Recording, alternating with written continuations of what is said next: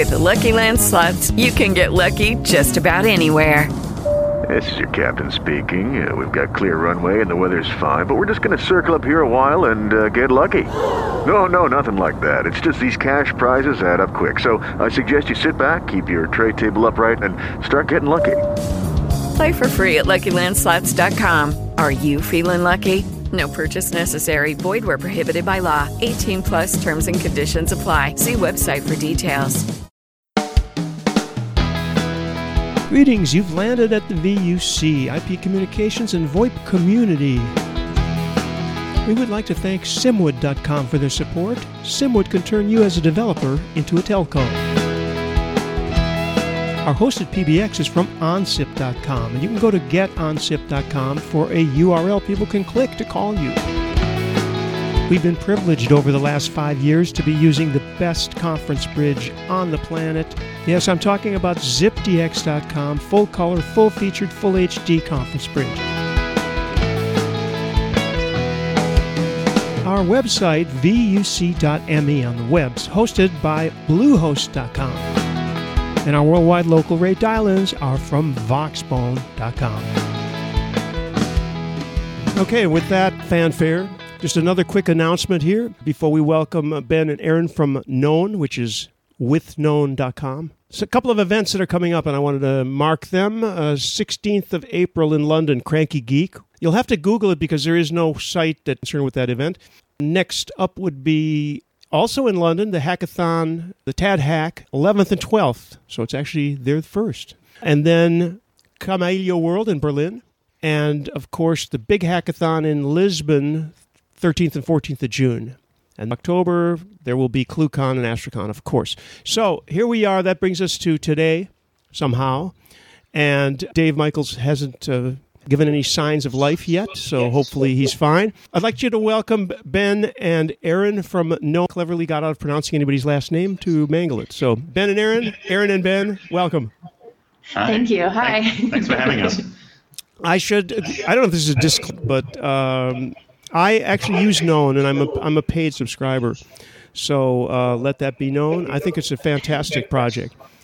So you're co-founders, so why don't you introduce yourselves a little bit and tell us how you started Known? Yeah, I mean, so Known is a um, it's a single site for all your content. The idea is that you should be able to communicate as easily from a space on the internet that you control as you do from uh, the spaces you don't, like Twitter and Facebook and so on.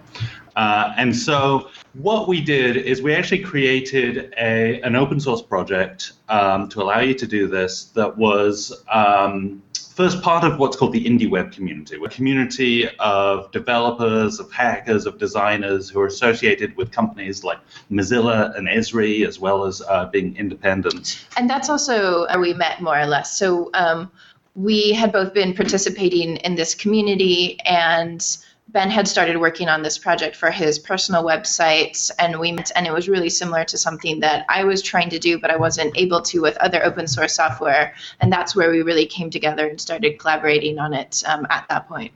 And did was we actually um, so we're calling in right now from uh, Matter Ventures, which is a uh, it's kind of a values-based accelerator, but it's actually it was actually foundation by PRX by KQED, which is the NPR and PBS affiliate uh, here in San Francisco, um, and they you know supported us and helped me build this platform uh, as a way to give people more control uh, on the internet over the over their communications.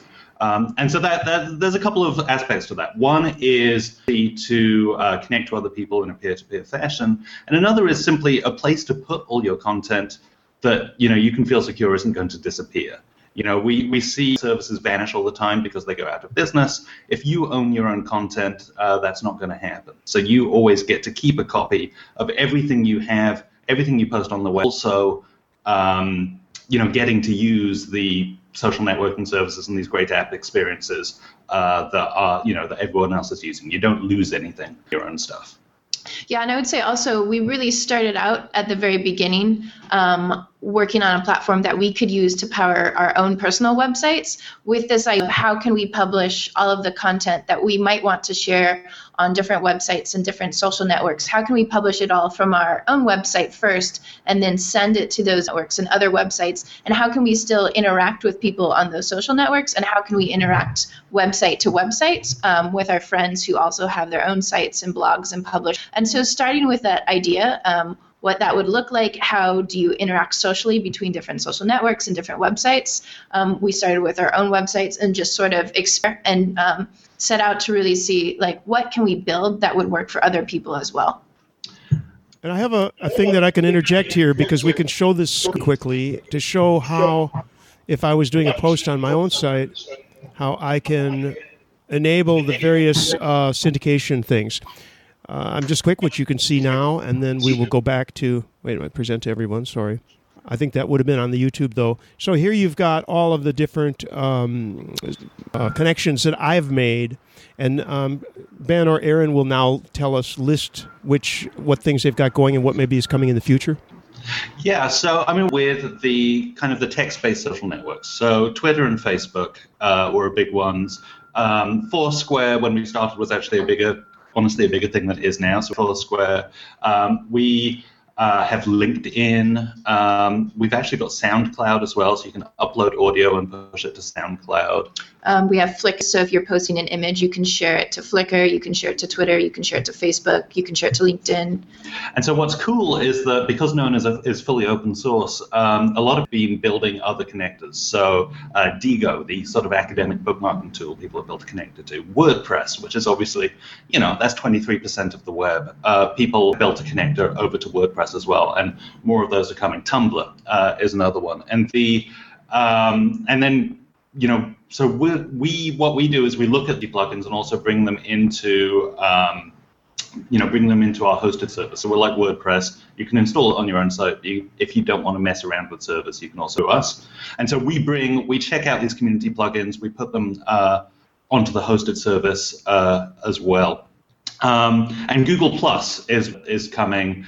Um, you know, we've worked really hard. It's very hard actually to post uh, to Google Plus from an external application, uh, we've worked directly with Google uh, to, to make it Google Plus pages. So that's coming a little later on, and it's cool to see uh, to see Matthew here, uh, who I guess has just joined from from Matrix, because you know part, part what part of communicating through your own uh, site is you know sure status updates, photos, kind of usual social network stuff is great, but there's a lot more to that as well. I think uh, that's particularly relevant, of course, to this group of people, um, you know, is kind of being able to initiate calls, being able to actually uh, start communicating in very ways uh, between people as well, and that's definitely that's definitely on our on our radar. Okay, anybody have any questions so far? So, I mean, what I was thinking is, I mean, would it be all right if we maybe showed you some of the things that we're doing? Um, is that is that a reasonable thing to do? Absolutely, I think that's a yeah, good idea. I, for one, would really like that because um, uh, because I've been so busy recently. I haven't. I'm the only person really grasped exactly what your thing does. So I would. Oh, oh no, no, no, no, no, no, no. I actually need some info as well. So I, I kind of like, but I'm a long time WordPress user, Twitter user, and you know have gone through manually connecting things to Facebook and this kind of stuff, and realizing that it's so. Yeah. Um, but please do shine a light. Show me the error of my ways. and definitely, like that's one of the things when we started doing research and really talking to people, trying to set a lot of um, people who use WordPress and other platforms for their sites, and they were trying to connect all of these different social networks through a variety of different plugins so that they could share their audiences on all these different platforms and really having a lot of trouble getting everything to stay up to date and stay connected. And so, especially with the hosted platform, we is make that connection as easy and seamless as possible. And we're also right now thinking through solutions um, that will let us help people who are self-hosting um, so it's even easier for them as well. So here, I'm going to start by showing, uh, this is actually my personal site, uh, and which is kind of known site uh, number one because it's four. And right, I'm, I'm, showing this on a laptop. What's important to say is we know people are using um, smartphones to access the internet over half the time. So just as well on a smartphone as it does uh, on a on a desktop, but it's easier uh, for the purposes of this tool to to um, demonstrate it on a laptop. So let's say I want to post a state at the screen before. I I'll just say I'm demoing known. Apologies for the sound of my keyboard. And I'm going to say right. I'm going to hit. Uh, I'm going to hit the uh, my personal Twitter account. I'm going to hit my personal Facebook account. For the purposes of this, I'm also going to hit our known Facebook page. I'm going to hit my LinkedIn, and I'm going to hit our LinkedIn company, and then I'm going to uh, hit publish. And so what's happening is it's going to post to my own site, but then it's going to hit links as well. So um, we have a series of links at the bottom here, um, and what's going to happen is if people reply on those sites from back in. So I'll demonstrate that with this blog post I wrote a little while ago. And here you can see, so I've written the blog post, it's here on my own site, and we're actually putting some uh, comments from Twitter. We're pulling in uh, a local comment from me, a local comment from someone else, and uh, and some likes. So this one didn't get any play, but you know, we're, we're, I have a copy of all of my interactions uh, in one place, and that means that it's actually easier to search. So if I um, I look for everything I've written about the indie web, uh, I can find all of my content about the indie web across all of the platforms that I've posted to, uh, and one's going to be mine. Um, so, so that's a that's the first thing. It's kind of a record of everything I write. It's a record of all of the responses uh, that I've had. So, say this is Erin's site right here, and she uses it more as a kind of uh, personal status update. Um, and so she wrote this uh, a little earlier. Just reply. I can reply to any site on the web from my known site. So I'm just going to hit reply here. This is a Firefox integration, and say I want the dawn. If I can type from SFO this morning, which I did, it was beautiful. And what's going to happen, I don't need to syndicate that anywhere else. I can just hit publish. And what's going to happen is that I get a copy of my reply on my site. We reload here. If it was uh, if it was picking up, there we go. Um, we um, we see that we both actually keep a copy of all of our interactions. So there's quite a few people. Obviously, Erin and I are both using it. Uh, there's a few people using it for different reasons. Um, so here is mostly, he's now mostly using it for check-ins. He's using it for photographs as well. Um, Warren here is, again, mostly using it for, for personal notes and that kind of thing. Sort of like a, a life diary or a live stream. Yeah, kind of a life diary or a live stream. And so we actually use, we've got a number of known sites for different reasons uh, as well. Notes. So we're thinking very heavily about podcasts right now. Um, it's something we're really interested in, uh, and we want to help people both publish and discover them uh, more easily. So, keeping some notes. So, um, here you can see it's Erin in particular has been writing a lot, uh, saving a lot of bookmarks on our private uh, multi-user known here. You can see this, um, although of course until now, you know, uh, yeah, until now. Until now, exactly. But it, it's it's private, it's access control, it's multi-use. So what I can do if I want to save another um, bookmark to it, uh, let's say this this website, which I happen to have come across, uh, I can just use the bookmarklet and save it to this private uh, to this private known site. So the idea is you can reply to, you can save any resources that you find on the web. So I've been using this site for us because we're trying to just gather a bunch of research and ideas and accumulate um, different blog posts and articles that people have been writing, really sources they've been sharing about podcasting in general. So I, as I go through my day, I come across the blog post that I think is interesting, something worth saving, something worth sharing. I'll just um, from the bookmarklet in my browser save it to the site. Ben can come check it when he has time. I can also send it to our company's channel. That integration is there, and that will notify Ben that I've saved this uh, if I want him to know about it right away. So I think it's worth saying we didn't really go through this. So it comes out of the box with a couple of content types. Uh, we've got status updates, we've got photographs, we've got locations, we've got bookmarks, and we've got audio. If you save audio, it will create a full uh, podcast feed, so you can use that as a, as a starting point. Um, but each of these is also a plugin. So it's very easy if you're using the self-hosted version to extend known with different content types, with different themes, with different ways of processing all of this all of this content. So it's not, you know, you can use it out of the box as is, but we're, you know, we, have designed it to be extensible and we're adding more customization um, to the hosted version over time as well. It's also worth saying that you don't just have to respond to, um, you know, when I said that you could reply to anything on the web, uh, so it's not just static resources. Here, there's a tweet, and I can actually use that. And this is the only way I tweet and reply to tweets is uh, I can actually use that to tweet here. So it's again using the Firefox integration. The bookmark would, would do it. Um, we're you know we're going to have some apps later in the year.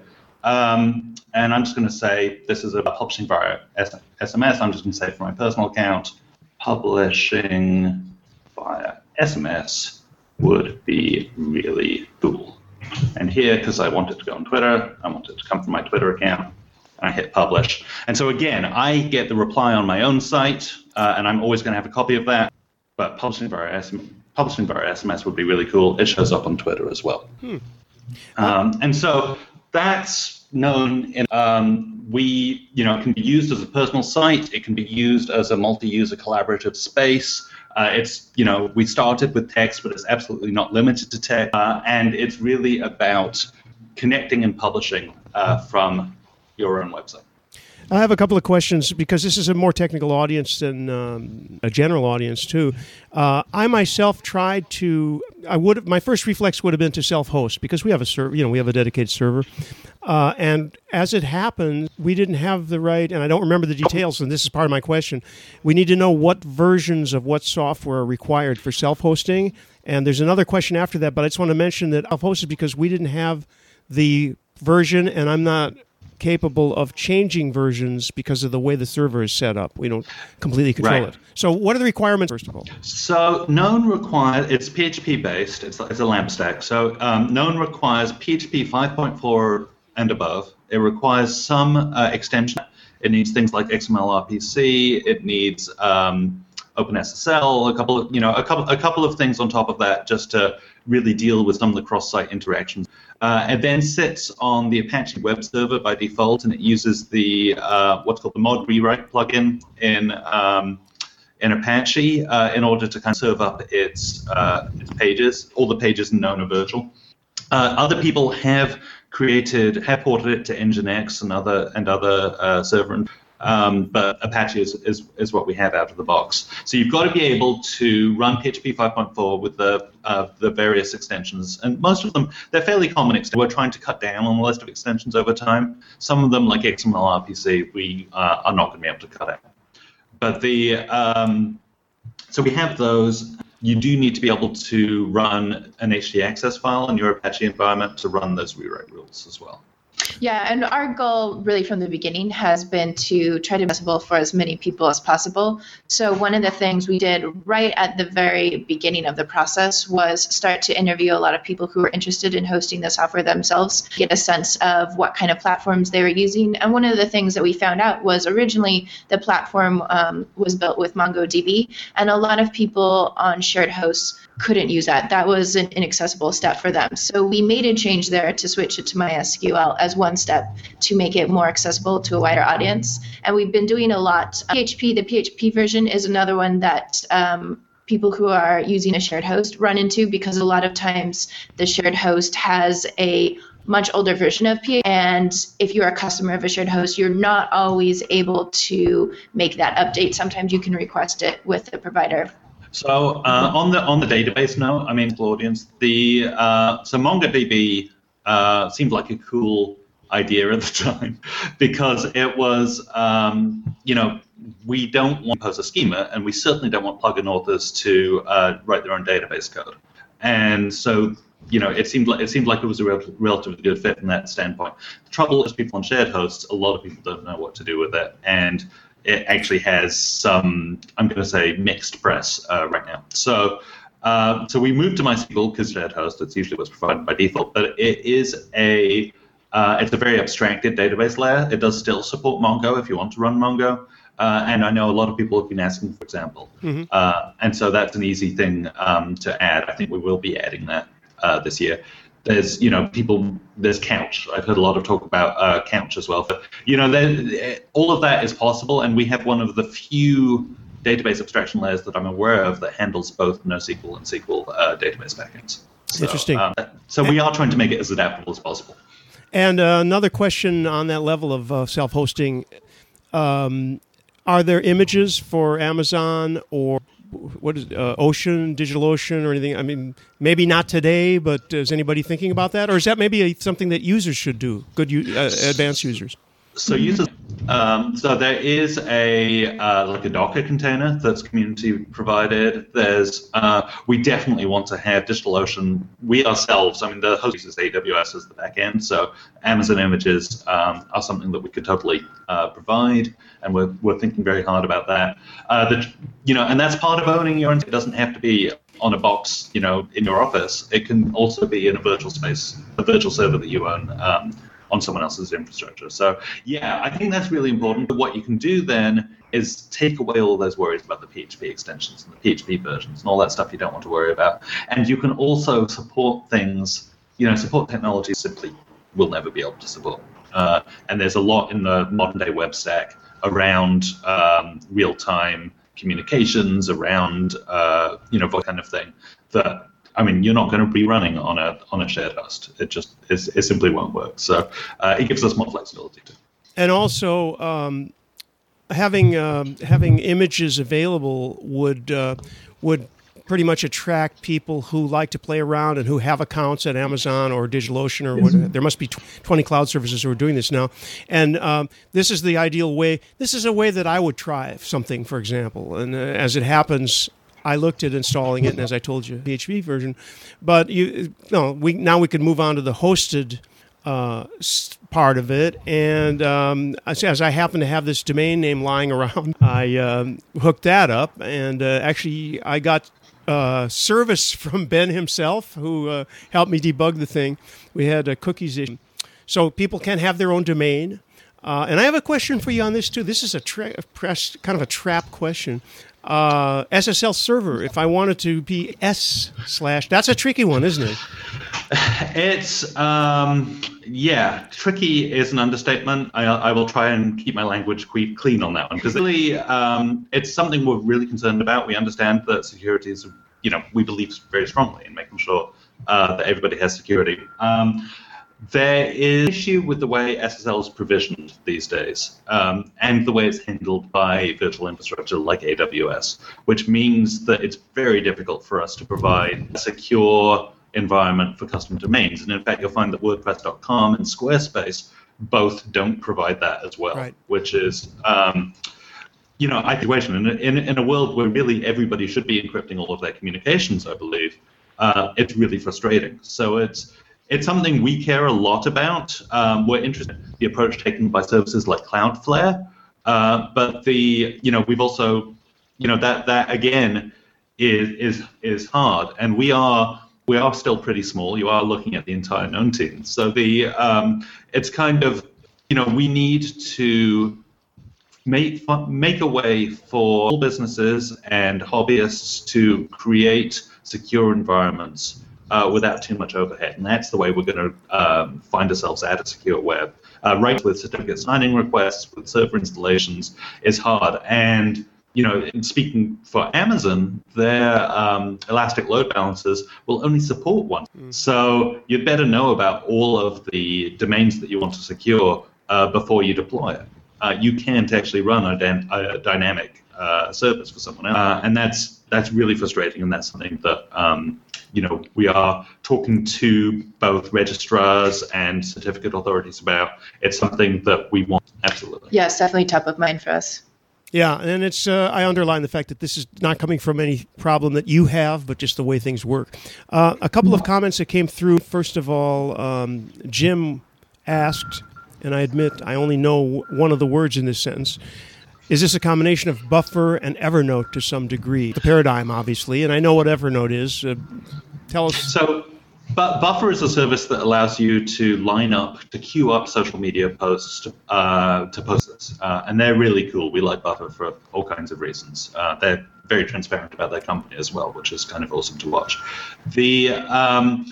I, yeah, I would say I like that analogy, like Buffer plus Evernote, Buffer plus WordPress, something like that. Um, we definitely see that. A lot of people, if they're using it specifically to um, social media presences on a variety of different networks, especially with the pro version or the self-hosted version where you can attach multiple Twitter accounts, multiple Facebook accounts, things like that. Um, the one bit that we don't have right now is the, that would sort of really make that analogy is the scheduling. So the ability to set the time that you want a post, and that's something that we've been talking about um, for a while as well, and we're looking at bringing in uh, in the next few months is ability to sort of set the publishing time for that post. Have that infrastructure up and running. I noticed that there's something, and I forgot the name of this, uh, but it has to do with connecting to Facebook. There is a third party service. Remind me what that is. Talking about, otherwise I have to go look. It's something Lee, another extension that talks knowingly. No, can't be that. In other words, oh, Bridgy. Oh, Bridgy. Bridgy. I'm sorry, I couldn't remember the name because I don't know what it is. What is that? And because that's part of um, what you're doing too. It's available anyway. Yeah, so Bridgy is another open source project that came out of the indie community that we did. And what Bridgy does, it actually is the piece that provides, that brings those interactions back into your site. So you're posting to Twitter, Bridgy is the thing that is sending uh, your interactions from Twitter. And it's doing that over an open protocol called WebMention, uh, which Known fully supports uh, into its core. Uh, and we have we work really closely. Our, our teams are really good friends, so it, it, it's very easy for us to uh, to build direct integrations. And so we have uh, a connection integration in Known right now into Bridgy. To get deeper. Yeah, so we um, use Bridgy as a third-party plugin for Twitter and Facebook to bring the tweets, the retweets, comments on Twitter, favorites on Twitter, likes on, on Facebook back. So all those social interactions live on the original post on your site. Um, and right now, you do it through a plugin in in the known uh, backend. In the future, that we can make that even deeper, so that you don't even have to go through the process of authenticating with Bridgy. And speaking of Bridgy, this is a good time to get Matthew to, without revealing any anything as secret between you folks, what he's been doing. What are you guys talking about? And what is matrix.org? No, we already have a whole set. I'll refer people to that one. Go ahead, Matthew. Um, yes, uh, I guess we don't have anything um, to reveal, um, but we can be completely transparent because Known and uh, Matrix is uh, wonderfully transparent and open. Uh, but we met with um, Ben, I think, back at the WebRTC conference in Paris and back in um, and had a chat about how Matrix might be integrated with Known as a way to provide some real-time chat and voice um, into the um, solution. Now, that's been blocked on our side by having embeddable um, web widgets, which could be wrapped up as a plugin that could be implemented using Known's existing um, um plugin API.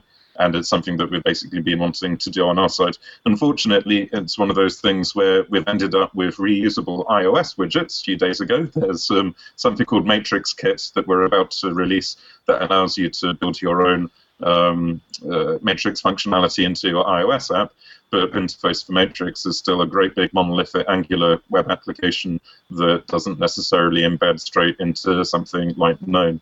So this is still very much almost nebulous, and I, I really want to have it happening. And Ben mailed me a few weeks ago saying, Matthew, remember how we spoke many months ago? Uh, are you guys alive? And then we're alive, and I'm sorry that we don't have the plugin yet, but um, we'll get to it as soon as we can. And trust me that the very first embedded Matrix client we have will be for Known. I want to play with your iOS kit as well. Ah, perfect. Well, please, uh, please go and um, come on to Matrix and have a chat because, uh, in fact, I'm here with Amandine and Ren and Brittany who work here I've been um, working on it for the last couple of weeks and got very excited about it this morning and gave me a big seminar, and I can't wait to play with it too. Let's give a plug for matrix.org, right? Yes. People want to know more about that. There is a VUC, uh, whole VUC session, not that long ago. Uh, unfortunately, I don't know the number of it, so you can go VUC for that. Any other questions? I think I covered IRC, anything that I saw. Oh, uh, Matthew mentioned also that, uh, and it's true, I was perplexed by this, uh, that the plugin wasn't visible on the screencast. These things happen. Uh, it's just the way the screencasts work. So that's, again, that's nobody's fault here, but maybe the way Chrome uh, or whatever. But we guessed what was happening, but it's true that I didn't see it. So. It, it's actually my fault. It's because um, it's because I screen shared one screen rather than my one window rather than my, and it didn't occur to me that Firefox ah. integration would show up as another window. So I apologize for that. If you didn't see it, just know that it's really cool. It did, and it does work. So, did Michael? I've have flies. They're driving me crazy. That's why I keep doing this. It's not that I have uh, any kind of syndrome. Michael, um, are you are you more clear, or do you have any? Uh, I'm not getting any audio from him. Self muted. I, I, yeah, a little bit. I think I'm going to have to and and uh, and see see what this adds to the you know toolbox toolbox of widgets and and things. Um, but it looks interesting. it, it is interesting, and uh, to reiterate uh, in the most simple fashion I can, um, if you think of having your own space, uh, Ben was saying earlier that you just you're uploading stuff to your own space, whether it's assuming you're hosted, you're self-host, you're hosting yourself on your own server, not even going anywhere. It's just available to the web, and you have all the data. I'm pretty sure I saw, I don't need it yet, but I'm pretty sure I saw an export facility too. So, yeah, you can do, but you certainly export all of your data. So, if you're hosted somewhere, you can bring it all down. Is there an import from any place? There is. So, we started with Blogger, interestingly, because uh, we're in the process of throwing some people off. Yeah. Uh, and so we wanted to help them. But what we're doing is the idea is that you should be able to move your site basically with one, and that's the goal is to um, so from known whether it's from known to known, whether it's from WordPress to known, whether it's known to WordPress, etc. You should just be able to move and host your content to be. So that is uh, again something you know, it, t- it, takes a little while to get it right, but we are, um, you know, a lot of the code is laid down for that, and it's something that we're introducing, um, you know, before the summer. And we do have a full data export, whether you're hosted with us, whether you're self-hosting. So if you're hosted with us but are thinking about to your own infrastructure in the future, um, we have our export includes what HTML, JSON. I think we're the only hosted service that I know of, at least, that uh, also provides database dump uh, as part of that package. You don't have to use use it. We do provide the HTML, you know, et cetera, et cetera. But, um, but it is there if you want to uh, import it into a self-hosted node. We want people to feel comfortable that their data is theirs and it's accessible. And that that is the main point, and it starts there. But rather than um, I have to do sometimes copy and paste into Facebook or something else, you're connected directly. I'm trying to remember because I haven't really used it that much because um, I cross posting services as well, and they they do some do this well and others don't with the images. So posting a if you have a post with an image, the mm-hmm. image goes over to Facebook. Does it go to Twitter? Because Twitter's kind of limited in what it can do with images. So what kind of so what happens is um, we in the next release we're going to have Twitter cards. And so what's going to happen is you actually, because of the way Twitter works, you have to whitelist Twitter cards. Um, and uh, we do provide the open graph tags as well. And if you're posting an actual photo, so your, your post is a photograph, uh, and that's the first level content, uh, it will post natively to Facebook, to Twitter, to Flickr, wherever you want it to go. Ditto, like, I mean, a photo is one type of image. Uh, it works well with animated GIF. Mm-hmm. So, what about SoundCloud, for example? Um, and this again, this is one of these tough questions because I don't know uh, how those are implemented. I know that Google Plus sample, there's only a few things you can do on Google Plus other than YouTube, and one of those things is happens to be SoundCloud, and I think that was one of the most clever decisions they've ever made on Google Plus because uh, it's a single click. So if I do a SoundCloud, I suppose I should have tried this before, but I have never done it. Uh, if I do a we're sharing to SoundCloud, but if I have an embedded SoundCloud, is what I meant. Uh, if you, what happens? So if you have a status update, for example, that is a link to a SoundCloud, uh-huh. absolutely. Um, so that's that that's how that works. It's it's less easy if it's uh, let's say a blog post that happens to have a SoundCloud embedded in it, mm. because Google Plus, for example, to know that that's the content uh, that you want you want to push out. So what it's going to do is give you a preview image probably for your blog post instead. But you can definitely embed SoundCloud in any post on Known, and you can definitely syndicate audio to SoundCloud if you have it um, if you're publishing it first on Known. Which is, I think that's particularly interesting to pod- of them use SoundCloud as a secondary rather than a primary uh, place to keep uh, their sound files. We've actually covered a lot of ground here, and Dave Michels has been patiently waiting too, and it's going to be his turn in a second. Wanted to get to we've asked I've asked you about brought up a bunch of challenges that are tough challenges. What other challenges? Because this would be interesting to people. What are you finding as challenges, uh, either technical or even social, as far as talking to people? Uh, So I'm stopping you from ruling the world. Is in other words. Only time. No, um, the it's you know, anytime that you're asking people to change the way they communicate, you make a big behavior change. And so part of the uh, part of the goal here is to make it as seamless as possible, to make it as lightweight as possible. Um, but there are some things like that the open web platform doesn't do as well as closed services, right? And so some of those have been things like notifications, which um, I know that I want to have a notification when someone replies to me. That you know, I want that. I want the ability to turn it off, but it's something that I want. So that's that's a challenge, and it's something that um, you know we're we're looking at uh, deeply. Um, and another thing has been just all the other services on the web basically are designed the assumption that you're only going to have one domain, that there's going to be a twitter.com or a facebook.com. And so kind of what we're beginning to find is that there's, you know, we need this for, let's say, services like Add This, which allows you to, you know, add sharing buttons to your website. It's very easy for them to add a facebook.com link or a twitter.com link. It's much to add a, you know, benwerdmuller.com uh, link because, you know, there's obviously you know, it obviously doesn't scale. And so what we've had to do is think about how we that easier for those services so they don't have to care that, you know, I'm self-hosting on my own domain, you know, on my own server somewhere. Um, so providing providing bridges between the ecosystem um, so that you can run your own site and communicate as easily as you can on those services. Those are challenges, but we are, you know, we are meeting them in large part. That's our goal. And on the social side, also, we've spent a lot of time talking about um, different ways that we can help connect all of these independent websites and really to something like a, a decentralized um, network across the web and exploring different ways that we might do that. And we've put different wireframes and prototypes in front of people to get some of our ideas. Um, because one great possibility would be the ability to find and follow independent websites who are potentially running other platforms that support these web technologies to subscribe to them, um, just like you would follow your friends on Facebook or follow someone on Twitter, and to consent just as easily to send them messages just as easily as you would on some of these closed social networks. So that's a bigger sort of social area that we've been spending a lot of time thinking about ways that we might address that. I think it's a really, really interesting thing that you're doing. Tim has a question, so I'm going to give him time to unmute. Here he is.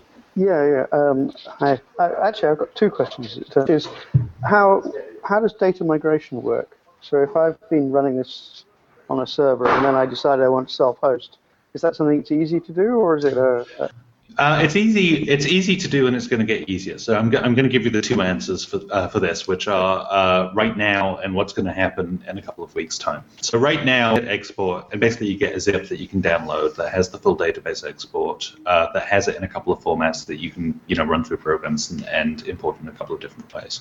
Uh, a couple of weeks, and I'm being slightly cagey about that time because you know that we don't have dates on, on kind of the roadmap for this. We just know that we're going to do it. What happen is you will literally log into your new site, say, all right, I want to import it from another site, plug in the address. Uh, it will make the connection. You'll authenticate, and it will simply pull the data across. So you're not even going to have to worry about getting that zip file. So my other question, which was was that maybe I missed it, but I didn't hear you mention Tumblr. There is um, a community Tumblr plugin right now. Um, so someone from the open source community has been working on that, and we're looking at um, bringing that into the core platform in the next month. Excellent. Now you only need diaspora, Ello, and uh, drop in or drop drop in. I'm on every one of these things, not about once a year, but still. Uh, anyway, anybody final call for anyone who has questions that weren't answered? While I'm waiting for people to unmute on ZipDX, star six to toggle your mute state. Uh, I think the only way to really see what this is is to do what I did, which is to just go open a. Uh, there's still free accounts as far as I know, so go mm-hmm. check it out and just play around with it and see what it does because it's really really interesting and it it does fulfill an important need if you're connected to 50,000 different social networks like I am. I'm still searching for the perfect platform and I think it doesn't exist, but Known is really an interesting uh, and I think that it's relatively new and uh, you really want to check it out. By the way, before we let you folks go, uh, a quick reminder that this actually indie movement, right? The indie web. The indie movement, so we yes. should probably tell people how to check that out and, and learn more about that because that's a, a more general and wider movement. Yeah, absolutely. So in the indie web movement, um, it actually runs a number of indie web camps um, throughout the year. There's actually one happening right now in Cambridge, Massachusetts. There's going to be one in Portland in the summer. There's some in Edinburgh, in New York. Uh, it's worth checking worth checking that out. Um, the website at indiewebcamp.com webcamp.com is a wiki that has a whole bunch of information uh, about the technologies that we use and other projects use. It lists a bunch of projects. Um, and so the IRC channel, which is Indie Webcamp on Freenode, just go in there and say hello. Cool. And there's one more question or comment from Matthew. I'm just because I can see he's there waiting with bated breath. Uh, Matthew, what were you going to say? Sorry, I'm sorry, Dave. Uh, just final thing, Ben. I saw in the um, um, Twitter demo that you um, in the known um, uh, demo that somebody was asking about SMS integration. And yeah. um, I don't know if you saw that I answered on Twitter, but um, something that could be used providing a free SMS gateway via Matrix at the moment. Um, that wouldn't involve embedding the whole thing in as a web client. You could just use it as an API if you wanted, as uh, basically publish stuff out for free for now. Let's make it happen. That's awesome. That's really cool. Thank you. That's what we do best here at VUC. We connect people we're trying to do. All right. Without further ado, thank you, uh, Ben and Erin, very much for joining us. We really appreciate it. Thank you so much. Hope to see you again, or maybe you'll come back, uh, of course, but I know you may have other things to do. Uh, here he is, without further ado. Let's see, what, uh, let's see, how about this? Dave, Dave Michels. Here he is. All right, well, I don't know. I, I, I don't, I, said a, a drum roll or everything. I got nothing to follow after, after that. Um, I got nothing exciting or innovative. I just got my own. Yes, you I, do. I do impressions. I yes, do you do, Dave. You don't. You don't show up often enough. It's been years, but I would like you to lower your laptop. We're only seeing your eyes right now. Laptop. Oh, laptop. Okay, we're good. I got. I got I'm in. I'm in. I'm in. Uh, I got it. I got uh, no laptop. Okay, well, you the webcam. Anyway, now we can see you. So you were at some obscure uh, convention of uh, last week. Tell us a little about that. Actually, no, no, no. This is the obscure convention of geeks. yeah, I, I, was at I was at an obscure convention of marketing people. True. Uh, the, the, the geeks know to stay here. Um, so yeah, no, I was at Enterprise Connect, and uh, I had a, a, it's it's for me the busiest week of the year because a lot of the vendors try to make their do their timings around Enterprise Connect, and I think that's crazy because it just gets lost in the noise. You're better off before or after. But I, for me, it's always the busiest week of the year, just because I, I somehow managed to cram in, you know, meetings. The, the day starts, the alarm the alarm clock goes off, usually with a six, and you, are and you're literally going from event to event, to meeting to whatever, uh, all the way until you know past ten. So uh, for three or four days in a row. So a very busy event, very busy week, and uh, happy to share with you some thoughts. And I think Tim was asking asking initially about the innovation showcase, but I, I could talk about other stuff, whatever, wherever you like to go. Well, for, the first question I would have is what because there must be some major one top one topic that's the creates the most buzz and thing. Well, you know, I, or the top I, three. I'm sure that everybody thinks so. Um, no, I it, it's uh, there's so, the the so the Enterprise Connect was a 25 year anniversary. Uh, the show does not have that name the whole time, you know. So it used to be known as VoiceCon, and VoiceCon that'd be a, more, a simpler answer. You know, how much, what's new, latest and greatest in the PBX? Wow, this year it's voicemail. Looks like voicemail has finally arrived. Uh, but uh, in in uh, enterprise, it's such a broad category of what's going on in enterprise communications that it's uh, harder to pinpoint any particular innovation or theme because uh, you've got the video presence and and um, you know of course of course voice you've got mobility going on and things like what, what we just saw here you know so uh, I got I got you know I'll, and I'll answer these questions I got asked by somebody else who has the most momentum and then and then I also said that you know who has uh, where's the puck going, right? So what, what, where, where is the puck actually taking? Uh, one, one thing to talk about where the puck is, and one thing to talk about where the puck is going, which might be what, what's behind your question. Um, and and so clearly, Microsoft Lync has the most current momentum today, and uh, you couldn't walk more than I would say five booths without seeing some sort of Skype or or, or Lync logo of uh, uh, of what of what of what these solutions integrate with, and and Microsoft uh, Zig Serafin did the keynote, and he he surprised me actually. I I, I, wasn't really expecting Microsoft to really announce Skype for Business because I, I knew that at the event coming up for this spring called Ignite, and that's kind of tied with Windows 10 and, and Skype for Business has a lot of Windows 10 features. So I, I thought they would be kind of a little bit and uh, waiting until then. But no, they actually not only announced uh, Windows 10, uh, Skype for Business, but they also made it uh, available as a um, uh, pilot. Uh, you can download it and play with it if you want. And um, and they've also done a lot more I didn't realize with the Skype for Business in the Office 365 cloud. So they've already converted the servers over, even though most even though most of the users are using Lync. So a lot of momentum around Skype for Business. They they um, they they previewed it. They they made it event. Took us through demos. They showed us the Surface Hub in greater detail, which is their new. Um, uh, if you have, I have a Microsoft Surface computer, which is my laptop kind of thing, and that is more of a wall-mounted type of thing that is basically the same thing. I mean, it's a Surface touchscreen computer that you hang on the wall instead of putting in your bag. And uh, they took us through that. Uh, they announced a new Polycom device that uh, uh, will lower the cost of room conferencing in the Microsoft space dramatically. So a lot of energy around the stuff. Uh, and then and then the question of where the puck is going. And uh, I wrote a post on this at No Jitter.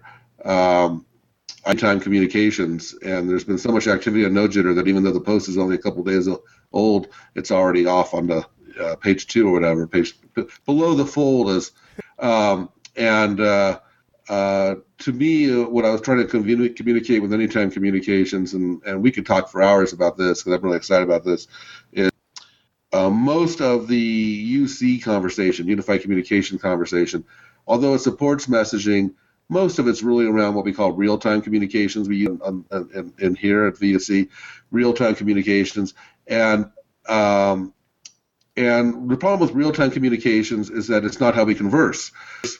Probably most of our conversations in email, maybe secondly in in uh, messaging-based solutions, and then third comes real-time voice and video. And, and so, uh, as a result, our conversations are getting scattered, and there's a lot of complaints around email and how ineffective email is because email is meant to convey communications turned into our to-do list, our our filing system, our our record keeping system, and and so so there's this new thing of, that's emerging that I'm calling anytime communications, which tries to, or excuse me, attempts to combine asynchronous and real-time communications together as a complete solution.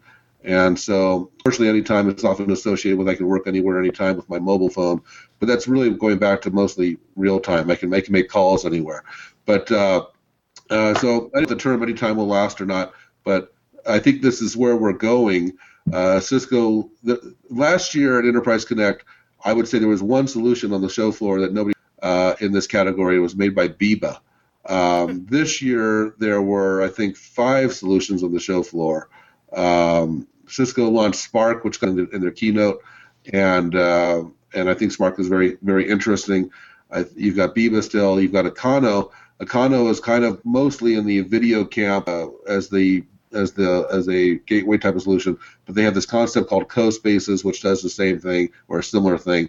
So Acano, uh, and then you've also got Agents made a fairly major announcement uh, at the event called uh, Collab- Collaborate, which is a solution similar to this. So we've got uh, Spark, Interactive Intelliba, and uh, Acano. I'm missing somebody. There's Slack, which wasn't at the conference, and um, I know I'm missing somebody. Um, I'm going to be later. But this new category that's emerging fairly rapidly, I think it's still very young, fairly immature.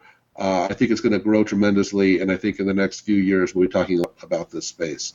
So that's the answer to your question, Randy. Do you have any other any other questions I can answer in 25 minutes? I well, during this 25 minutes, I was trying to wade through to find the post. Now that I have the URL, the client. Long story short, i have got three machines running, and I couldn't transfer the URL. I'm almost ready. Here it is. I think I'm going to be.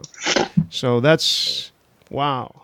Isn't that good? Okay, so in IRC, I have posted uh, Dave's uh, article, and you can find it by going to No Jitter, waiting 13 seconds, or dismissing the big ad pop up, and then clicking on posts, and then waiting through all to find it. Or you're on somewhere, you're in your kitchen or something. Uh, No. I, I, it looks- it looks like you're in the witness relocation program or something. Oh, look at this! No, you know what? I'm on. Uh, I'm on Lync via the real camera. Okay, that's my Lync. That's my Microsoft camera. Here we go. Any second. Oh, now I'm going to drop out. All right. Here we go. Who's um, Gosh. Huh? Mr. Okay. Michels. Dave? How how are the folks at uh, Unify doing? Oh, oh, the, the Unify. That's the one I forgot to mention. Thank you, Michael. Um, so yeah, Unify. Um, you know, I, I think I actually feel much better about Unify. I, I uh, was very concerned about them, um, but again, they, they bet a lot on this new what I call anytime communications, and so they were they were really the first one to really launch in the enterprise space. Uh, and get the attention they deserved because you know they were laying off half the company and and they don't have a strong presence in North America, et cetera. But um, their solution is evolving. The company seems to be evolving nicely. The company seems to be stabilizing, and so uh, I, I do feel much better about this about uh, uh, Unify and this and the circuit solution. Is is that like one of the? I hate to say this, but is that one of the more visible sort of projects leveraging WebRTC, or is it more pervasive in that sphere? Well, okay, so now now you've uh, opened up two cans of worms there. So so first off, I would say now that Cisco is in the space, Cisco is the most visible. Uh, Cisco has uh, Cisco, Cisco was after Circuit, but launched far more aggressively freemium model. Circuit does not have a freemium model; you have to pay for it. has a free trial model. Circuit launched in many more countries. Circuit launched with many more cus- customers.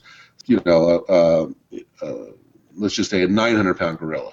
Uh, and so, uh, so, so Circuit is coming out. Now, Circuit did it. Circuit, uh, excuse me, did I say Circuit? Cisco, Cisco Circuit. Oh, it's all too confusing. So Cisco launched it what they call Project Squared, and they just put it out there. This is part of Cisco's new cloud mantra, where where you know, ready, ready, fire, aim and put it out there. Let's figure out how people use it. Let's get some. And they've built in their infrastructure to really understand that and respond to that. They've been making updates fairly, fairly uh, feverishly. Uh, they've they've done changes. And the old the old school of thinking in in enterprise communications, of course, is two releases a year, and and so you work toward these releases. And features either make it. If they don't make it, then they have to wait until the next release. And so Cisco's just kind of you know um, micro releases, and and uh, the product is expanding dramatically. So what they announced when they named renamed Project Squared to Spark, they also announced for the first time a freemium model. There's a free core offering, and then there's two levels of upgrades that you could now pay for. And I, I think it's going to get a lot of attention, a lot of momentum. Now, I use this category, anytime communications, very broadly, but the solutions that I've been, that are falling into it are actually all very, very different. And so, one thing that Cisco is doing uh, that because they have a huge installed base of both t- telephone and video equipment, is they're really f- trying very, very hard to build in that you can uh, integrate with your investments. So, one of the things that Cisco did uh, use the term WebRTC. I, so I'll just say WebRTC is dead. I'm done with WebRTC. It's over. But uh, not to say that video-based collaboration in a web browser is over. Far from it. We're just taking off. Cisco what really needed H264 in that uh, in that browser, so they um, they only use Firefox. Firefox will load in the background. Call it a plugin. Don't call it a plugin. If you don't, if you, if you don't actually plug it in, is it a plugin? That's the question, right? The tree, the tree falling in the forest. So, um, because Firefox will download the Cisco plugin passively, um, uh, it works fine with the Cisco H264. Chrome doesn't support H264. Uh, technically, and I think I believe this to be true, although it could be wrong uh, Cisco Spark is the only WebRTC application requires Firefox that doesn't work at all in Chrome. Uh, it actually works not without real, not not the real time communications aspects. Uh, you can't uh, you can't do voice either uh, as of today in Chrome. So uh, so the WebRTC is dead issue. Uh, just to explain that is because as I've written before, I wrote a post a couple years ago, losers, because the WebRTC, WebRTC never delivered or never promised anything that we couldn't do technically, right? It was always we could always do video, we could always do all these things. Uh, what it what it was this uh, ubiquity, this this assumption that I could assume that you would have uh, a browser capable, and I can build my website that you. That was the big promise. That that was the the capability that, and in fact, uh, Tsahi just recently wrote a post on NoJitter, I think uh, about two weeks ago or a week ago, that that talked about there's only four in WebRTC right now, and it's the four browser companies, and I completely agree. Although they've agreed that they're all going to support the codecs, uh, today only Firefox does, and um, so so uh, we've we've got basically I think WebRTC is basically dead, but I think that VP8 is alive and well. I think I think uh, uh, VP9 is come well. I think the idea of having video in a browser is alive and well. But this idea that I don't need to worry about what client you have is is a far far future or fictional future. I don't know. Interesting comment, uh, Matthew. You should probably voice it. Uh, I, uh, I was just talking with um, Tim in the side channel uh, about what precisely Dave was meaning by the anytime communication, whether it's talking about a mixed link or whether it's um, just um, persistent, ubiquitous conversation history like Slack or Hangouts or Circuit Spark, whatever. Yeah, I, I think I think that there, there, there's is, is certainly a component of it, and but but the but the key component uh, of it in my mind is the asynchronous plus real time. And so what we tend to do, and, and this is it, it, it, it's a it's a mind shift. I mean, the first time I really paid attention to this was with Project Ansible, which became Circuit. And when I first saw it, I looked at it and do anything different than what UC does. It's silly, it's stupid. I, I just didn't get it. It took me a while. Then Circuit launched, I think, last October, and I started really diving into it. I said, "Oh, it's different. This is a different way of working. That's what that's what Unify uses. They they use the, the tagline, a new way to work." Um, and then Cisco jumped into it and a concept, and I was talking to them. And one of the slides that Rowan puts up in his keynotes, the last two keynotes I've heard him do, is he shows how much his email is decreasing. Because and, and and I mean, email we use email so much because it's effective and useful and everything, but it's we we've pushed it beyond where it should go. And so it, it, we have these conversations, and our conversations now center around documents. And they they you say you send me a document and then we start working on a document then i call you up then we have a video call. Conversations are all scattered. And so this idea that that the communications com- component uh, can actually be more central to our work is really what i'm trying to capture where we go so right now you go to email all day and when you make a phone call you change your client to something else and and so this these new paradigms and possibly yours as well um, is this idea of having the centralized centralized client. I, I, I didn't realize it. I, I always complained about Lync being a separate client. I always thought that Lync should be part of Outlook, and um, and and they always said, you know, we're not going to do that. And and I okay, I do my email, then I click to a conversation. But what's happening now is that that we have they call it they you know depending on the solution, Cisco's calling them rooms for a metaphor. But you have a room, and the rooms are not just groups of people but they're groups of subjects. And so you, you so one example that came up at this conference is you might have a team that plans every year, and so that's the subject. We have a room. We've got maybe 10 people involved in this room. We share documents, booth plans, schedules, itineraries, all kinds of stuff. Room eventually comes to an end because that room, that conference had ended. Well, speed forward another six months, the conversation started again for the next year's event. You resume that conversation in that Maybe the people changed. Maybe some people are gone, so they're not involved anymore. You add new people, but they can see last year's history. They can see the conversation history. They can see the old document last year. And, and instead of having all that information and history located in your own personal email folders, which gets deleted when you leave, uh, or is almost to just let me forward you all my files. That doesn't really happen very often. Uh, you have this shared shared workspace that that you know is either on top of your list because there's light, or if it goes dormant, it kind of falls off your list, and then it'll wake up again when activity starts. So it's just a it, it's kind of like you know I was talking to somebody about email. It's like well, email every subject line, so you can sort your emails by subject. You can sort it by who sent it, but you can't really easily sort it by a topic, a broader topic with different people and different. That's what Google has attempted to do with this new. Um, what do they call it? Inbox, which I think is a terrible solution. But but uh, uh, but so I think I think that's why I say where the puck is going. So we're changing how we work, how we communicate. These are not things that happen overnight. There's learning curves on us. There's learning curves on the software. But I'm pretty excited about. Uh, you know, like I said, there were there were five major solutions on the show floor this year. One of them being in a keynote, and there was only one last year. This is a space that's happening that's changing very quickly. If I can just add something onto that from my perspective, because I was at Enterprise Connect too and uh, wandering around, the playing at these new things, and um, uh, I guess working on matrix.org is precisely the same idiom um, that Unify have with Circuit and Slack have, that it's decentralized and open source and open data so that you can actually own your own conversation history. And the thing that really worried me is that there was very less on federation or interoperability between any of this new generation.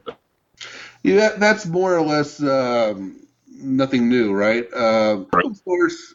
Um, so, so the general enterprise, there's a general shift in the enterprise that the enterprise doesn't want to be, right? That's one. That's driving the cloud. That's driving. That's driving. You know, one of the primary arguments for cloud is outsourcing you're shaking your head no there, but uh, you know. No, sorry, we're cutting out. Uh, okay. But but but but open source, you know, uh, when when Asterisk came out and open source was was really popular, what ten years ago, there was a lot of predictions that you know Lync and Cisco were doomed because the enterprise is going to. Why, why would they pay for it when they could build it their own? And and the reality is that those products, uh, open source and Asterisk, have been very effective in in in impacting enterprise communications and impacting all kinds of technologies but the core IT departments are still rather just purchasing products because they don't they don't want to support it. I, th- I think if I can interject for a second here, Dave, that's an interesting point. And yeah, um, open source and Astra- Asterisk's done an amazing job, and, and the other uh, folks too. But in my opinion, uh, a name like Cisco has a huge value. So to some people, anyway. Point is, it's this this stuff is industrial. It's for you. It's going to work for the enterprise or Skype or whatever it is. Although Skype, the way it started, uh, one understands why they're converting to a whole other naming system and so on. Although they're going back to Skype from Lync, is that the deal? Because Lync would be the name that would be that label, that brand. Because the brand point being, and the brand is this certificate of. Uh, you know, this is genuine and this has been checked by um, people and so on. Whereas open source stuff has to start really modest. So, yeah, but, uh, Randy, the point isn't about open source, though. Surely it's about actual um, interoperability and federation. Because the problem that we have right now, all of the, the like five companies that Dave has mentioned are doing basically the same thing with a very, very similar user interface and a similar feature set, and none of them interoperate at all. One company running a Spark solution and another one running a Lync solution, and they go and acquire one another or merge or whatever. Or if, heaven forbid, you're an end user trying to track your communication in silos, you're screwed. I mean, there isn't, other than Matrix, an equivalent to SIP or XMPP or even SMTP going and gluing all of the silos together. Other than so, Matrix, no, but yeah, I, I don't. I don't. Obviously, I'm plugging my own thing, but it's, I, it's true. Wait, I don't, I don't disagree at all with what you said, Matthew. And I, I said open source said the smaller things that, that are up and coming or projects. Uh, my point being simply that these known names, even Polycom. I mean, because the question this answers really is how does this stuff still a thing? Even I mean, why, who cares? And the answer is these are these brands that are really important. And a lot of people have a belief. Hey, it's probably like religion.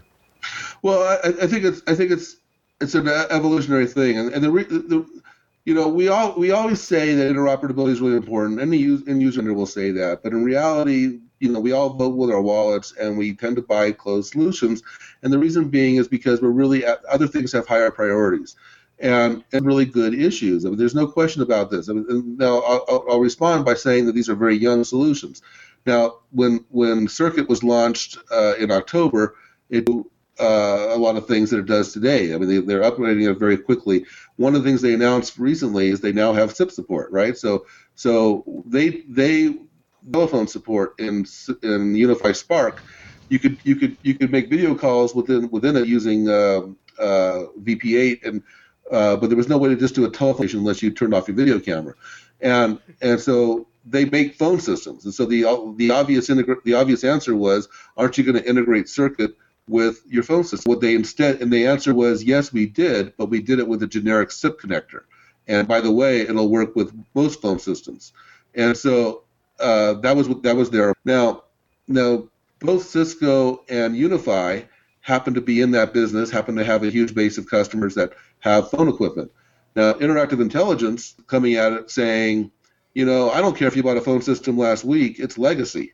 Uh, and uh, what we're going to do, they haven't launched it yet, but they was they're going to be offering integrated telephony services as a cloud service with their service. They call it uh, Communicate. So they have Collaborate, which they've just launched, uh, Logic Squared in the sense that it's free. There's no there's no pay model yet. You can download it and play with it.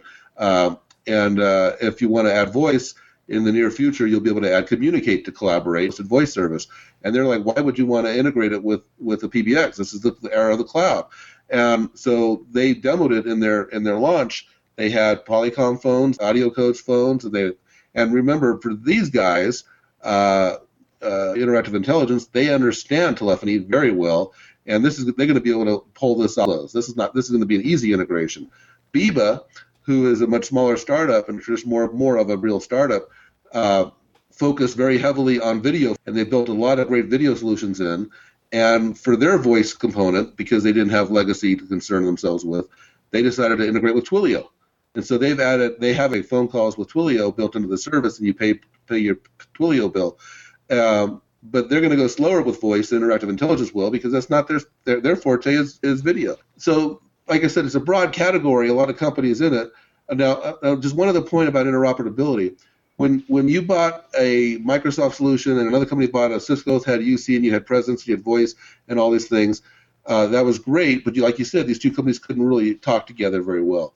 Uh, now, now what's happening in this next evolutionary step is that because Cisco is a freemium model, it's very easy to ask you to get a Cisco Spark account. It's not quite what the answer you wanted, and then into my room and et cetera. Now, how we actually export data, if we can, if we merged and all that stuff, you, that's a very legitimate question.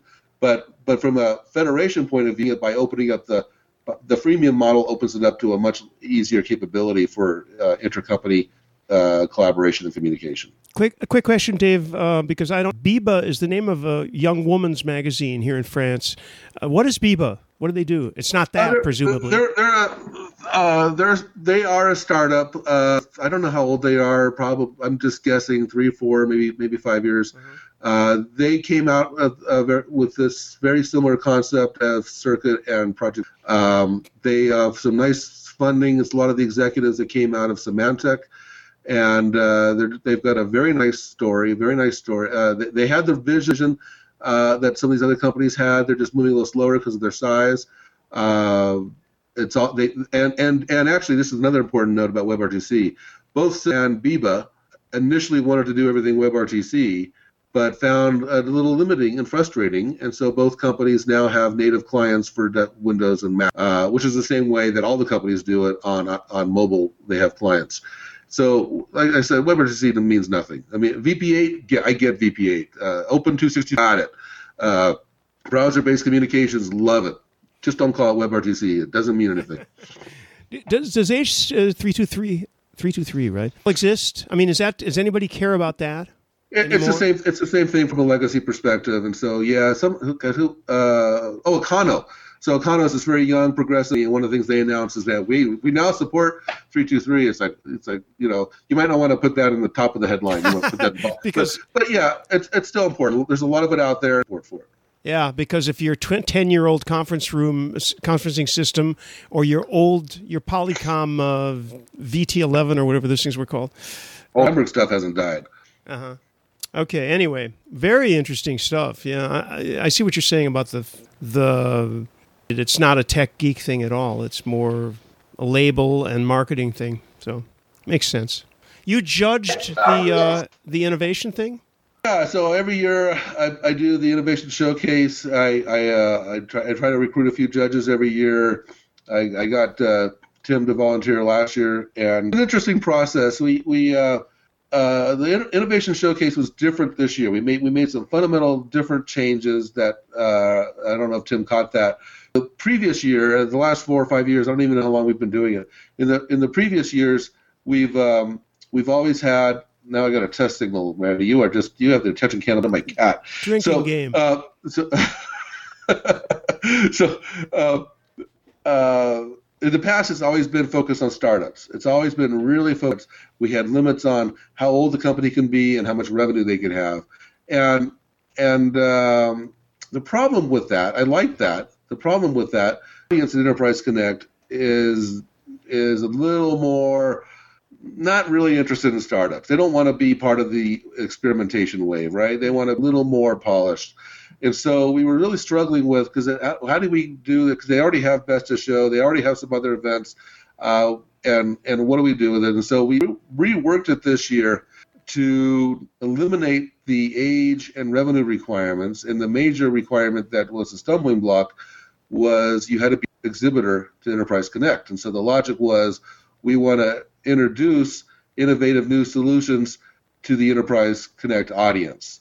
And uh, and that, that that was a great theme, and I, I was so excited. I thought, man, I'm going to have Google in here because they've never exhibited. I'm going to have Evernote in here because they've never. I'm going to have you know companies that everyone knows, household names. Um, Slack, I wanted Slack in there. Uh, I wanted a you know there was a I, my fantasy innovation showcase, and they were all you know just you know it was going to be the the the mandate on the sh- exhibit floor. Um, we did get these, but none of the companies I just described mentioned uh, applied.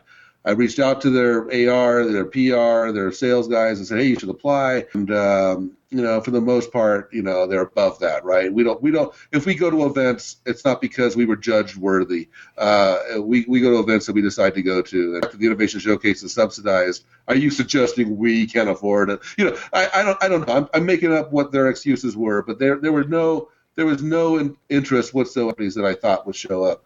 Um, and uh, but we got a and, the, and then the other big change that we did this year was uh, and we did get some great companies though. I don't I don't I, it was just we got in fact we got some pretty large companies too. Uh, the other big change we did this year was we opened it up to seven vendors. We've always opened it to four, and we thought we would have a little more momentum with uh, seven, and I thought that all came together very nicely. And so, uh, very different showcase. The companies that were in the showcase, let me pull them up here. Um, the companies that were in the showcase were Fuze. If you're familiar with Fuze, they offer a, a freemium based uh, video collaboration model. Uh, they have. Um, Are they German? No, no. They used to be the box. They they got rid of the box. They dropped that a few years ago. Um, so it's a it's similar to a WebEx, similar to a yeah to a uh, Zoom. Uh, it's basically video, and, and what's really interesting about it, it's a, it's a nice HD video, it's a nice mobile video. Uh, they've got a real nice story. They also offer room systems, and uh, what they and it's all free. All the stuff that I just described, well, the room systems you have to pay for, but it's all free. Uh, where, where the revenue comes in, where, where you start paying, blows my mind that they can pull this off, is PSTN. And so if you actually want to dial into the conference, that's going to cost you. But uh, you can have a conference like we're having and uh, number of advanced features. Their underlying technology is powered by video, very good, uh, very efficient bandwidth, good story. So that's Fuze. E. Um, we also had a company, very similar company called Collaboration Squared. They uh, so oh, I, I, forgot to mention before go through the list of vendors. Uh, one of the other changes in the innovation showcase this year was in previous years we just used innovation as the primary category. And we just said you, uh, that's exciting. And tim can tell you that's a that's a hard thing to judge. Um, this year we decided to keep innovation up there but it was number two. One we wanted to really focus on collaboration. And so we came up with a scoring matrix and we felt that anything that was really helping people uh, work together more effectively uh, prioritized. And so, for example, we got some great solutions for better management. We got some great solutions for uh, uh, analytics and stuff like that. but they're really collaborative, and so in the scoring they didn't come out as high. So so so we got and, and we never rank these vendors by the way we pick we pick seven vendors we put them in the, and we don't rank stuff innovation showcase we don't put them in any so when i read when i read these to you in order they are just uh, the order that i'm reading them here um, so collaboration square is a very video conferencing solution uh, they have they have a little more of this anytime element where you because they're using Acano, uh, and they uh, their their brand is called U, U, U, Ubiety, I think it's how it's pronounced, mm. and uh, very interesting, very effective solution, uh, and um, and so great to have them on. The next one was Redbooth. Red Booth is actually one of the more larger companies that we had in there. I think they cited 108,000 users, something like that and uh, uh, again an- another another online group collaboration and probably a little more geared toward workflow than the others than, than, than communications. Uh, a, great solution, very, interesting solution. Uh, to your point on Federation that came up, Nextplane was in there. A lot of you know Nextplane already. It's got a fairly well-known name. They have not exhibited at Enterprise Connect, and so they qualified. And uh, with they they are mostly known as a federation uh, service, not a gateway, but a federation. Uh, so if you have Lync and Cisco users that both have this messaging and voice and stuff, that they can both uh, effectively federate through Nextplane for for a per. Uh, what people don't realize is that they're also getting a lot of traction just with between Lync users. I mean, one of Lync's big, or uh, I shouldn't say Lync users, I should say same technology customers. And so if two companies have Lync or Skype for Business soon, and they could just federate, that's one of the features of that product. But um, once you federate, anybody can talk. And and so with Nextplane, you have more granular controls. You this department can can can federate. Uh, you can set it up so that each individual user is approved and has individual rights. Uh, we had Phonami, which is uh, one of the smaller companies on board. Uh, uh they have developed uh, basically a solution that that uh, helps all calls get logged to Salesforce.com in a very passive back that doesn't require a client, so kind of an MVNO type of offering. Um, we we had uh, Alto Cloud, which was collaboration with customers. Alto Cloud is a way of uh, it's part of that WebRTC promise of of uh, uh, tracking where your users are on your website. Users now want to call the contact center, bringing in all that context and helping understand what's going on. And it's got much more detailed analytics.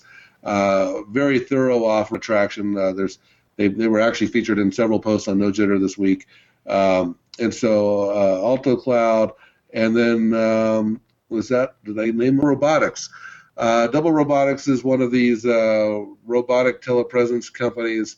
Um, personally, I don't really get it, uh, but well, personal opinion aside, it's a very clever technology, and apparently people really like it. And and the idea of, of roaming the hallways with your iPad as your camera uh, has a very very strong applicability in a number of situations that I can't fathom. But uh, but nonetheless, uh, there were there were several on the exhibit floor, several uh, and it's not. It's I think Double Robotics is great. They're the kind of company we wanted to showcase. Uh, there were several robotics on the floor that did similar things that from bigger companies and whatnot. That the, the category is growing and emerging and doing well. And and uh, uh, I, I I guess you know if it's I find it kind of odd because we we could use technologies on our desktop that are so effective. But if you're not necessarily a knowledge worker and you really do need to walk around, you really do need to see things and do things. These are fairly interesting tele, telecommuting with a robotic presence. Um, one of the things they can't do is elevators because there's no way to push a button, or of course they can't do stairways. And so the idea is you have, and if you need to go to the next floor, you just jump from one to the other. So so this is this is how we're going to be. This is the Star Trek vision of how we beam between the between locations. We just beam between our robots. So that, that, was the innovation showcase, and uh, uh, it, it, really is a great opportunity because a lot of these companies, uh, uh you know, uh, we we did a presentation. We did we had a, a breakout session.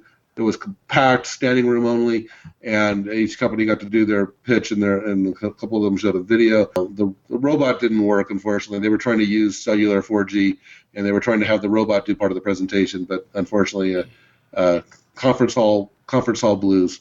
So that was the innovation showcase. Tim, did you want to say something earlier?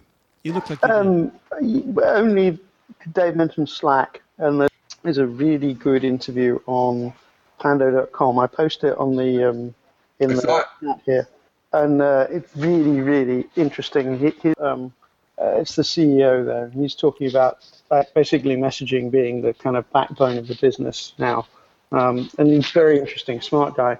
Long I, I, I interview. did, I did see the video. I think I may have saw it because of you, actually. But but uh, uh, I and so I, as I mentioned, the category is very broad, and so it's projects. Uh, they they say Cisco Spark or or Circuit or Unified Circuit is like Slack, and that's true. Like Denmark is like Sweden, right? But but in reality, there's huge differences between these products, and and uh, and, and that interview, uh, Stewart really talked about some of that stuff. And just as a point, as an example of that, one thing to my knowledge, and again, they don't talk to me, so I have to just kind of watch interviews and figure out the pieces. But uh, one thing that what that Slack does is they really feel a very important part of their solution is openness, and uh, and one thing that Cisco really feels is an important part of their solution is encryption and privacy controls, and and so you could you could tell that Cisco is talking to an enterprise and startup is uh, Slack is talking to a lot lot of smaller companies. When I walk into startup companies, they're like, we have no things open here, and uh, we don't even have uh, vacation policies. You, if you're need vacation, go on vacation. You know that stuff all works great in younger companies. It doesn't necessarily work well in larger companies. James is saying hello from Tisbury. Okay. Any other questions about enterprise? Uh, Dave Michels. Been a long time, Dave. That's, you know, as long as you. Th- I uh, I'm trying to do my uh, my um, I'm trying to do a lot more walking, so I always listen to uh, my dog walks. I always listen to VUC my dog walks. It's just hard for me to come here in real time on Fridays. Wish you would from time to time. Especially those cage match things we did. That was years ago, but it was great. Didn't you No, say the, you problem, the problem is, is that you guys are always wrong about everything, and so you changed sides on that anyway? You were for hosted and then you were against, or vice versa? Oh no, we, we did that. The cage match you're talking about was Prem versus Cloud, and I took Prem and my Cloud. Right. And uh, although although his argument in the cage match would, was completely weak and wrong, and I dominated and won, he won the war. Totally Cloud now. That's funny. Who wants to I just a teased server? him. Mi- Mi- Michael did a great job, and he knows that. Yeah. I'll, I'll, you know me, I'm always being sarcastic and facetious. Well, you don't, we don't need- even ask. Well, now we need to do the WebRTC is dead cage match. Yes, it's dead. what do you think about that, Tim?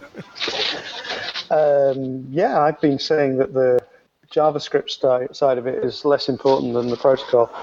I think the protocol's a, it, the protocol and the huge pile of open source is incredibly important. The, um, the, the JavaScript interface is, yeah, it's nice and it, it, it's interesting, but it's not gonna not gonna be the thing that's gonna hang around.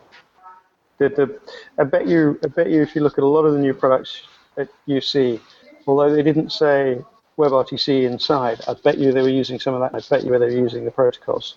Well, you know that. So there was a post I did a while back, and, I, and um, we had this big debate. It was actually actually around Biba, uh, don't time. But I was considering Biba a WebRTC company, and some people were pushing back, saying they're not WebRTC because they have a client. They tried WebRTC, and they just, but their client was using WebRTC. Technologies. And so what is and so and so the guy that I was arguing with said that you know he pulled up the spec of WebRTC and browser-based technology and and so I, I, it was an interesting debate and it forced me to reach out to people like Tsahi and and Erik Lagerway and try to you know try to get some more opinion on where is the line and and and te- and we decided Biba was WebRTC at the time. But but the but the point was is that uh, Tsahi had this whole thing. Uh, he just goes, hey, if they could more and they're doing it now, um, it's WebRTC, and I don't care if it's a client, I don't care whatever.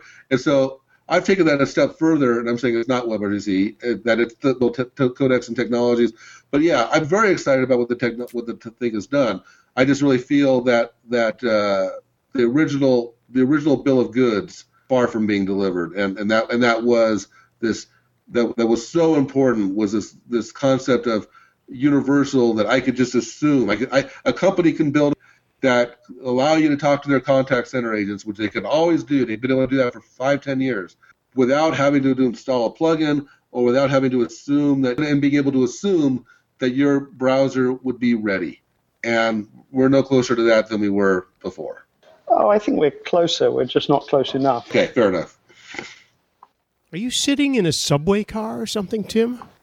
No, I'm sitting. I'll show you where I'm sitting. Oh, I Hang see. You just changed. It looked a little weird because you have a door behind you and so on. Yeah. Changed There angles. You cut out the So, yeah. woman who was behind you.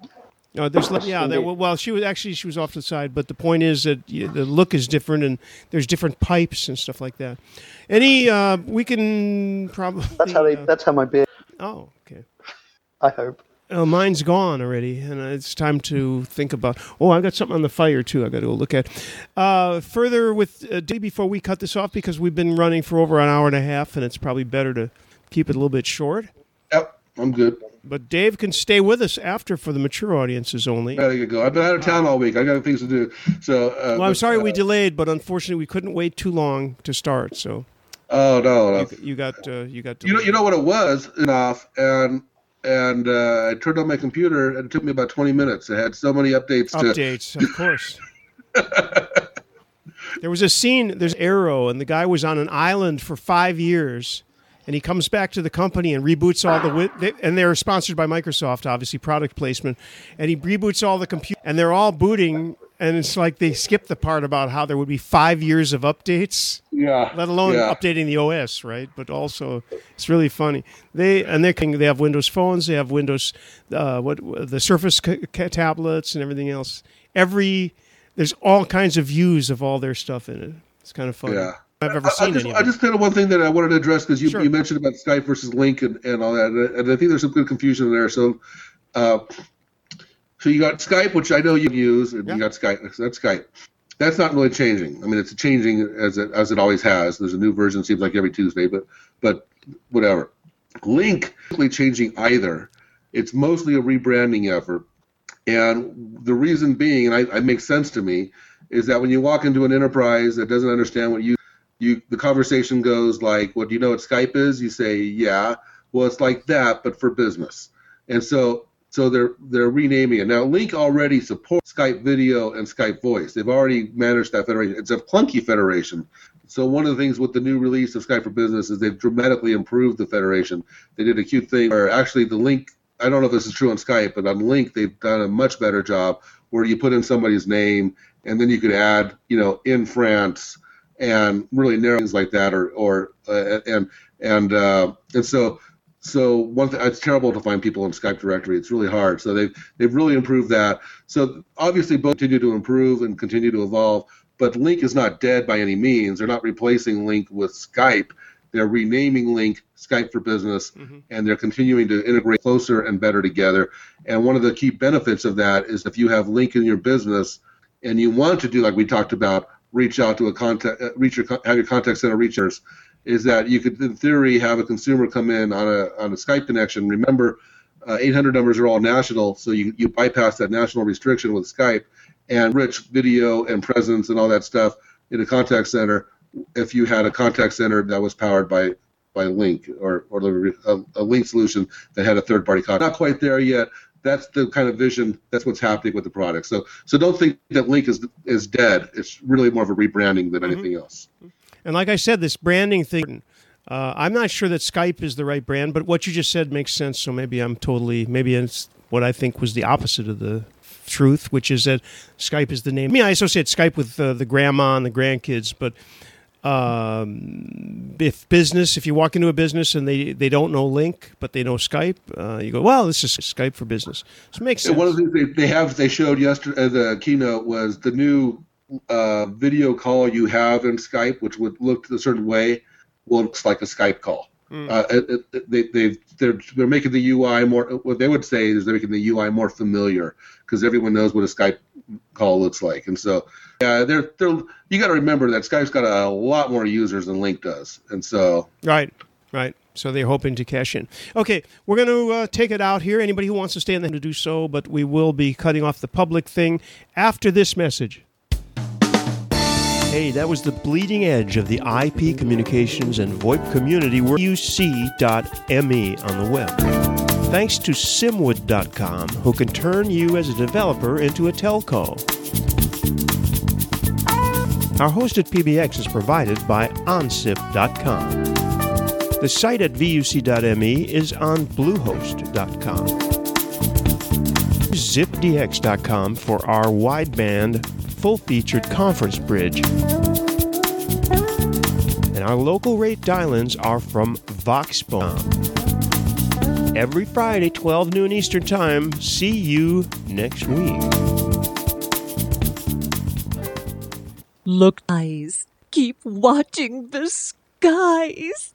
Step into the world of power, loyalty, and luck. I'm gonna make him an offer he can't refuse. With family, cannolis, and spins mean everything. Now, you wanna get mixed up in the family business. Introducing The Godfather at ChumbaCasino.com. Test your luck in the shadowy world of The Godfather slot. Someday, I will call upon you to do a service for me. Play The Godfather now at ChumbaCasino.com. Welcome to the family. VGW Group. No purchase necessary. Void where prohibited by law. See terms and conditions. 18 plus.